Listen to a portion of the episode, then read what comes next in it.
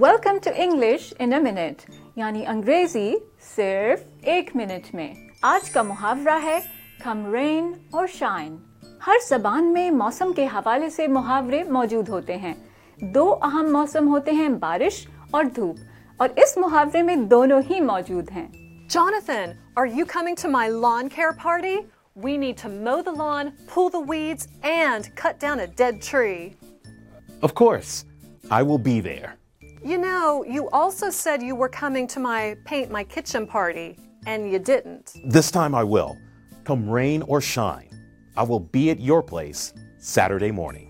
سو کم رین اور شائن کا مطلب ہے کہ کسی کام کو منطقی انجام تک پہنچانا خواہ صورتحال کیسی بھی ہو جیسے وعدے کو پورا کرنا اس کا استعمال اصل موسم کے ذکر کے لیے بھی کیا جاتا ہے۔